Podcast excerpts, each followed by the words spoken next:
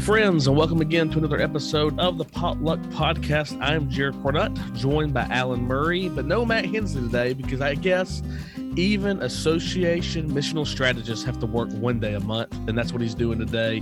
He's out of pocket. Alan, how are you doing? I'm doing well. How about yourself? I'm doing pretty good. Alan, you don't sound like your normal self. What's going on with you? Yeah, I'm, I'm sick. I don't think it's COVID. Uh, I don't I don't have some of the telltale COVID signs. I reckon you can get other sicknesses other than COVID in the world today. But um, I, I, preached hard twice yesterday and led our congregational singing, and now I don't have a voice. Wow. Well, you know, uh, I was sick last week. I missed you guys. I had uh, it was not upper respiratory. It was. We won't talk about what I had, but it was not good. Uh, but doing much better. Watched my uh, Crimson Tide beat the Georgia Bulldogs. I hope that doesn't offend our guest that we have with us today.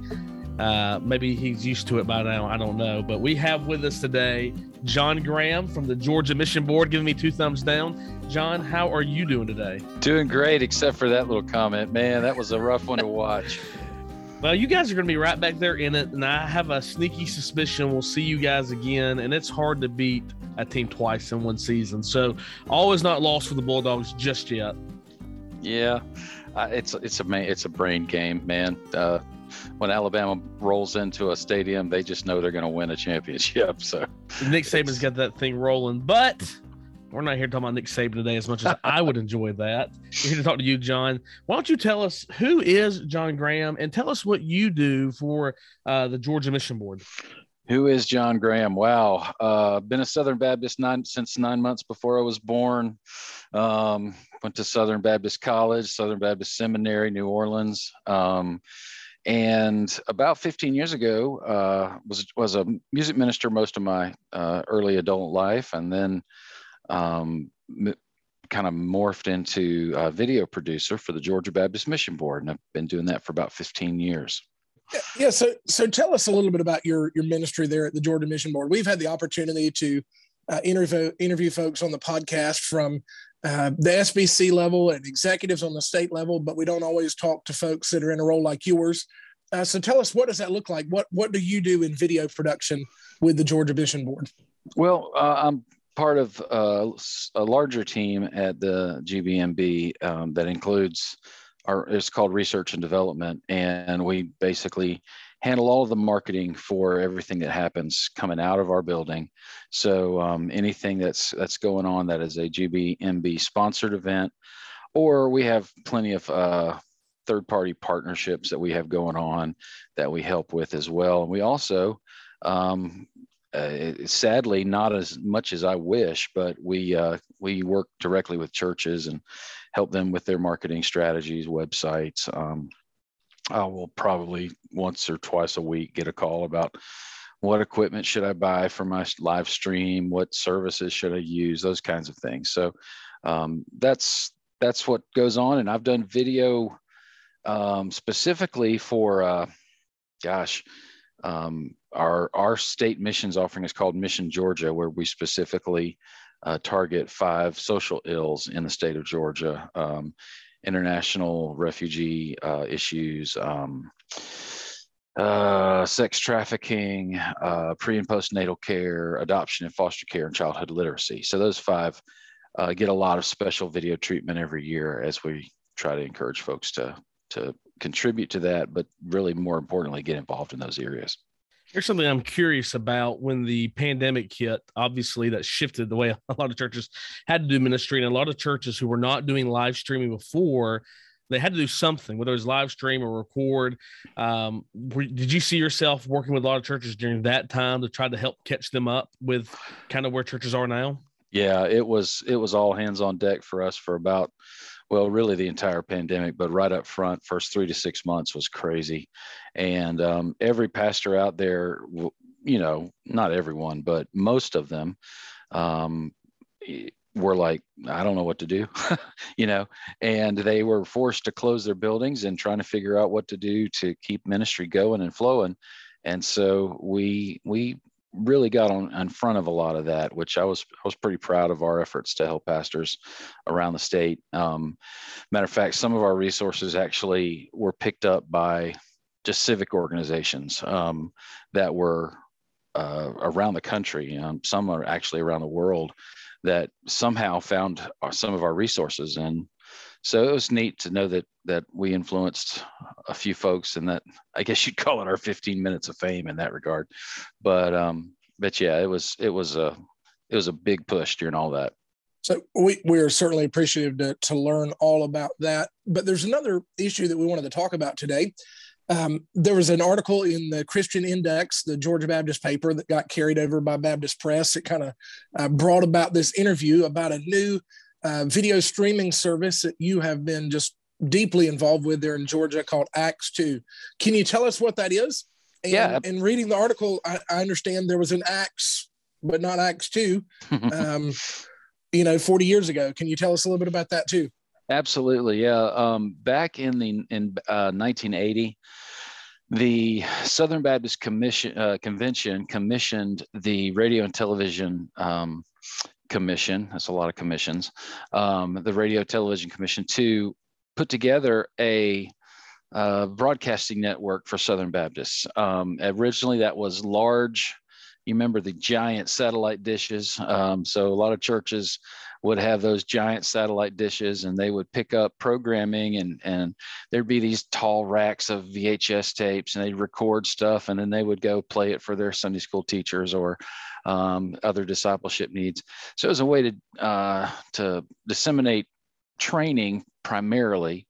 Um, but as it kind of grew, it went to a combination of uh, training and entertainment. They would pick up some old westerns from the 60s and things like that that people were watching. And ACTS, the ACTS network stood for American Christian Television System back then. They got uh, bought and sold numerous times, including a portion of, of those assets went to the Hallmark Channel uh, at one point, which was pretty fascinating. It, uh, but by 19, well, I guess technically the early 2000s, um, all Southern Baptist interests in broadcasting uh, were purchased up by other entities, and we no longer had um, anybody in that game. And it seemed strange to me that as technology got easier and easier to do this, um, that we nobody stepped up and said, okay, let's let's light this fire again. And so we just decided to do it. And um, kind of we kind of drew a box in the sand and said, hey, this is what we're hoping to do. We'd love for y'all to jump in with us. So we don't have necessarily um, the the imprimatur blessing of the executive committee in Nashville, um, but we we do have uh, through a network of people that do what I do in other states and and reaching out to other colleges. We're we're we're building a network of broadcast, primarily entertainment and inspiration. Um, there will be some training that comes and goes, but for the most part, we're hoping to make it something that's uh, um, entertaining and enjoyable, as well as inspira- inspiring as far as the purpose of Southern Baptist. So we're calling it Great Commission Television. And Acts 2 stands for obviously the two being the uh, second iteration of this, um, but then um, Acts stands for authentically Christian and theologically sound. Because uh, if you look at if you look at a lot of the broadcast Christian broadcasting, there there's quite a bit of theology kind of all over the map. So we hoped to kind of rein that in a little bit as far as what we offered folks that would, in a general sense, be uh, accepted by the Southern Baptist community. So that's Acts 2, and it's available on iOS, uh, Android, Apple TV, um, Amazon Fire, um, Roku, and on our website. So it's pretty cool. You know, in the world that we live in, there's an increasing need for this type of entertainment uh, for Christians. I know in particular for me, I have a five year old and two year old, and we try to limit their screen time, but we also let them watch a little TV. But it's becoming increasingly difficult to find things uh, that are appropriate for them to watch. And so, I guess my question to follow up on that uh, with this, you've kind of expressed the need for it and what it is. Uh, what do you think the potential of something like this is? Do you think this is something that could take off, or do you really see this? Where, where do you see it going? I guess. Um, I would love to be right up there with. Uh, you may have heard of services like PureFlix, Um, God TV is another one that kind of covers some of this. I would like to be right up there, but I would like to make sure that Southern Baptist desires and, and things would would rise to the surface you know um, so we'll we'll be the guy that will throw in a commercial about the Lottie Moon Christmas offering or or we'll be the one that would make sure that folks knew to uh, check out this this podcast or another podcast or those kinds of things that deal with Southern Baptist issues, but without losing the entertainment edge. So um, I think it has huge potential. I think um, I think folks like to know that they can go to a place that they're not going to have to sit there and weed out some theo- theological problems um, and you know they'll be entertained as well. So we've already got a good uh, a good slate of kids programming. The early early kids early childhood uh, and preschool stuff is uh, coming online here in about a month. We've got a, a local church here in our that had a fantastic video production situation, and they, they've got some preschool kind of oriented stuff that's going on. And um, so, yeah, I mean, I can talk more about what we've already got and where we're going, but I think it has huge potential. Um, yeah. One of our, go ahead. Oh, I was going to say that that's incredible. You know, uh, we'll definitely be looking into that. And you hit to a point I think is pretty good. Where I, I, live in Irving, Texas, and I can walk outside my church and throw a baseball, and I can hit uh, Trinity Broadcast Network, which you know there's some good stuff on there, but you have to weed through it. Uh, there's also stuff on there that, as I, as a Southern Baptist, if you're non-denominational, you might like it. If you're more charismatic, you definitely might like it. But as a Southern Baptist, I, I really don't want my people watching that. I don't want my children watching that. And so I think this is unique because we as Southern Baptists, we do have strong convictions. And so I think something that is uniquely appropriate for what we believe authentically and, and theologically and that we can trust and put in front of our kids is something that's sorely lacking in the world that we live in today. And so I think this is something really neat. I'd love to hear more about what, what you already have on there, what's coming on as you continue to answer the question I asked. Yeah, of course. Um, and, you know, another thing too is there are Southern Baptist folks that are broadcasting on TBN. I, I went and looked at everything that they offer, and I was like, this guy ought to be on a Southern Baptist network. This guy ought to be on a, you know, and so I found myself, you know, I'm, I, I, I hope that once we get enough traction and people can see that there's a, a, a big demographic we're serving, I'm hoping some of those guys may may not leave TBN necessarily, but would be happy to come back on on with us as well. Um, as far as other programming we've already got. Um, there is a mission documentary series which is really cool called Far Flung Tin Can. They are a uh, they're not a Southern Baptist outfit. They're a non-denominational outfit, but um, they they check all the other boxes for us, and their stuff is like watching a National Geographic uh, documentary. I mean, they they go to the Amazon, they go to Tibet, they go all over the place, and they mingle worship and missions uh, in their in their stuff, which is really neat. Um, so they'll have a there's there's one worship uh, concert that it's about to go online, but they just they're on this riverboat going down the Amazon, and they are sitting there doing a live recording for their of their CD stuff, which is bizarre. You know, you seeing um, uh, piranhas or whatever everywhere. It's just really cool to see what they're doing um, in, uh, in, in their mission efforts. And so that's that's a fun show. We've got some uh, a great show for parents. It's called Parent Compass. Um, there are different issues that the parents in, that are featured in each episode bump into um, with their kids and struggles that they face and how they work through them. Um, it feels like a learning channel kind of a show. It's a docu, you know, reality feel. Um, there are uh, several women's interest shows. There's one called uh, Bloom Today, which is kind of, uh, you know, it's two lady talk show sitting there talking through women's issues and and uh, and faith issues in general. Another one along the same lines, uh, re, um, called uh, oh gosh, the, the name just left me. Um, recovery strategies for living. That was it. and um, so that again for for women. We've got Kids Beach Club, which is a has its roots in Southern Baptist Church in Oklahoma. The Kids Beach Club is an after school program, but they have full episodes of kids kind of it feels a little bit like barney without the dinosaur you know so they, they're singing and doing contests and they're learning bible verses and it you know that's a great uh, each one of those episodes is a great thing to use if your sunday school teacher bailed on you at the last second you know you can get somebody in there and pop that on and and have a, an instant Sunday school class or, or something along those lines. But it's great entertainment as well for kids to watch, you know, after school or whatever. Um, gosh, we have one feature film, one feature narrative film right now uh, called Champion, and it was uh, produced by a Georgia filmmaker in Woodstock. Um, Judd Brannon, and a great film. It's a dirt track racing. Um, a guy and his dad they were estranged and they learn how to forgive one another. Uh, great story just a full feature length film good for the family to enjoy and watch. Um, there's a documentary called in his image which is from um, focus on the family. It's uh, addressing the issue of transgenderism and um, you know so it's it's a bit of a hot topic and uh, some good content there we also have uh, a an African American woman teaching about the truth on critical race theory. So uh, it's uh, you know we're getting on a little bit of the of the hot topics in those areas, but you know we're trying to educate and inform while keeping people inspired and entertained. So.